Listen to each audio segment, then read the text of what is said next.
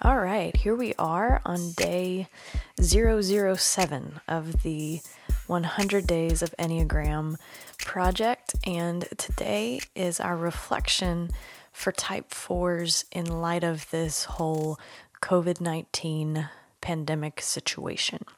So I hope that this uh, will be helpful just in kind of centering and reflecting and, and managing ourselves. I say ourselves because I identify with type 4. So I just want to preface with that. I am, in a way, in a very real way, talking to myself as much as I am talking about myself and about this type 4ness that we live in. So, type 4s, let's jump in. To my fellow fours, I would say there is an endless stream of pain and drama magnetizing your attention right now. So, how are you balancing deep feeling with action and gratitude? And how will you make sure you don't abandon yourself in this chaotic experience? And here's the thing a key feature of fourness is this avoidance of what's normal or mundane with a preference for the unique or the extraordinary in some way. And there is nothing about this situation that we all find ourselves in, this pandemic situation. There's nothing about it that is normal.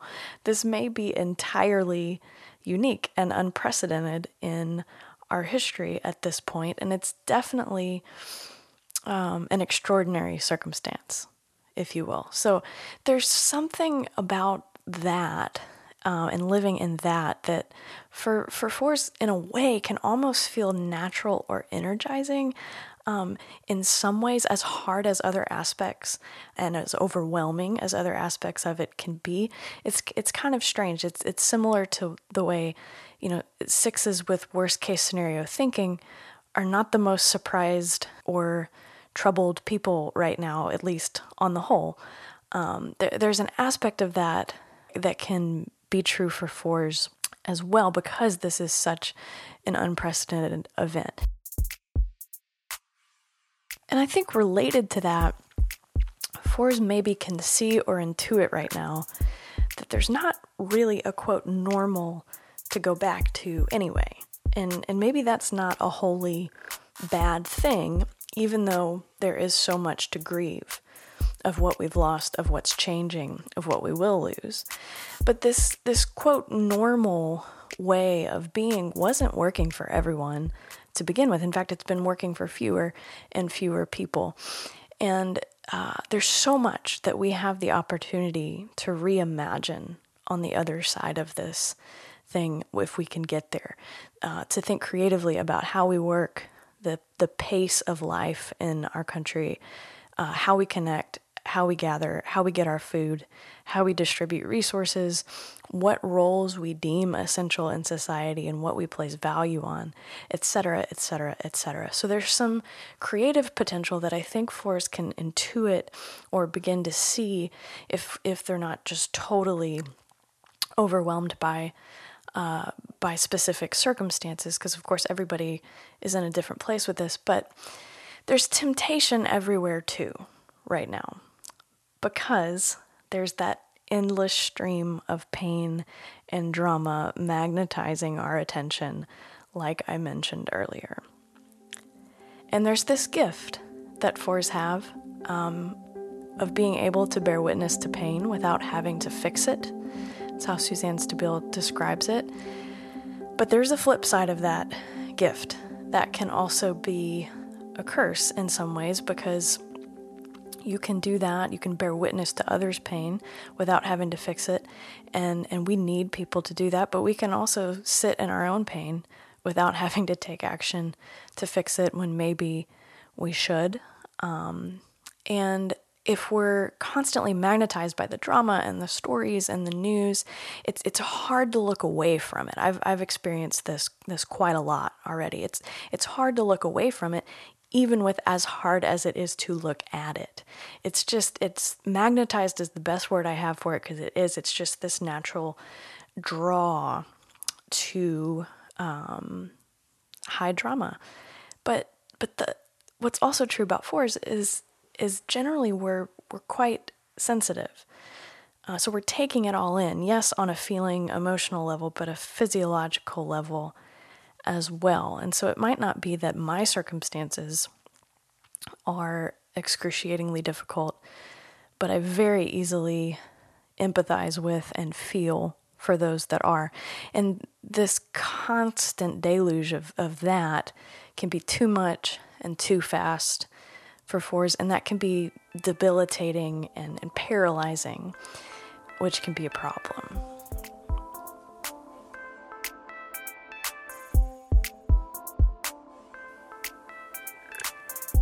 And there's a cost to getting lost in those waves of feeling and in this avoidance of the mundane. There's there's a cost for you.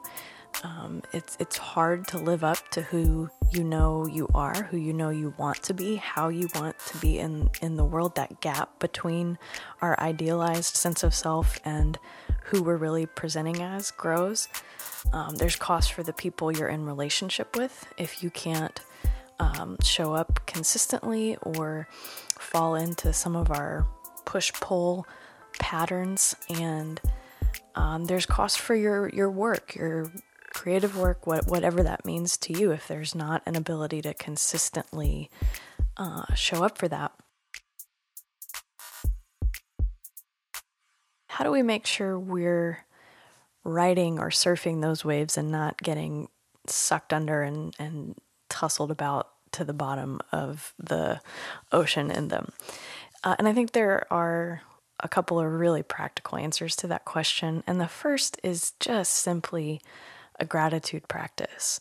And that might sound cliche, I know it does, but it really, really works for fours because uh, our natural attention goes to what is missing. But gratitude shifts our attention to what is present. So, Brian McLaren, uh, a wise four, says that what you see determines what you miss. So, if you're seeing what's missing, like what's not present, then you're missing what is present. And that's when it's really easy to be in that place of longing or despair or kind of woe that we can get to. So, gratitude, focusing on what is present in each moment in each day that we can be grateful for. Just even one, two, three things each day. Uh, the second thing that we can do is just action.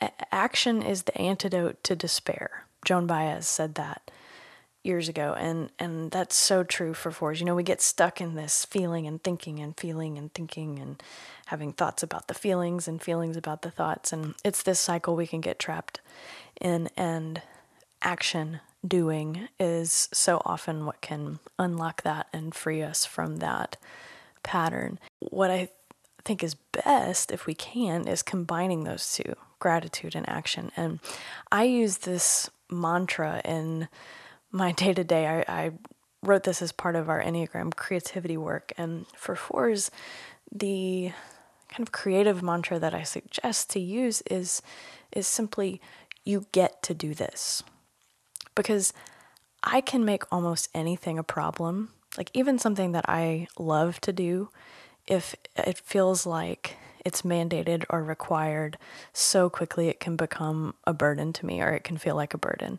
And so, flipping that, it's like, no, you don't have to do this, you get to do this, can really be a helpful shift of perspective. So, just wanted to share that. I had to use it earlier today. It was grocery shopping day. Um, my husband went to the store, but um, that's the deal. He goes to the store and I disinfect all of the groceries because that's the thing we have to do now. And I can't tell you how much I don't enjoy that process. It's like the most mundane thing. And I was really huffing and puffing about it while I was doing it and just kept trying to remind myself, like, you get to do this. Like, you have food, you have healthy, organic, fresh produce the privilege of that uh, right now and the number of people that don't have that opportunity. You know, you get to do this. This is something to be grateful for, not to lament about. Uh, so that was really helpful for me personally today.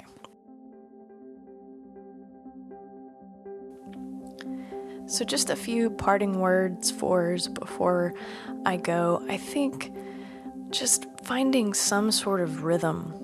Um, and I, am trying to not say routine, but uh, some sort of rhythm, have a structure uh, for the day, even if that looks wildly different than um, what that would have looked like before all of this. And and stick to it the best we can without pushing ourselves into a shame spiral um, if we get off track. So this this balance of, of rhythm and routine and gentleness with ourselves i think is going to be key. We're going to have to do some things that we do not feel like doing that we don't feel up to uh, and it's going to be really important that we do those. We show up for ourselves we show up for the people that love us we show up for our work. Um, and it's going to be important to listen to our bodies and to advocate for ourselves when something is too much. And hopefully, this gentleness with ourselves can extend to others in our lives.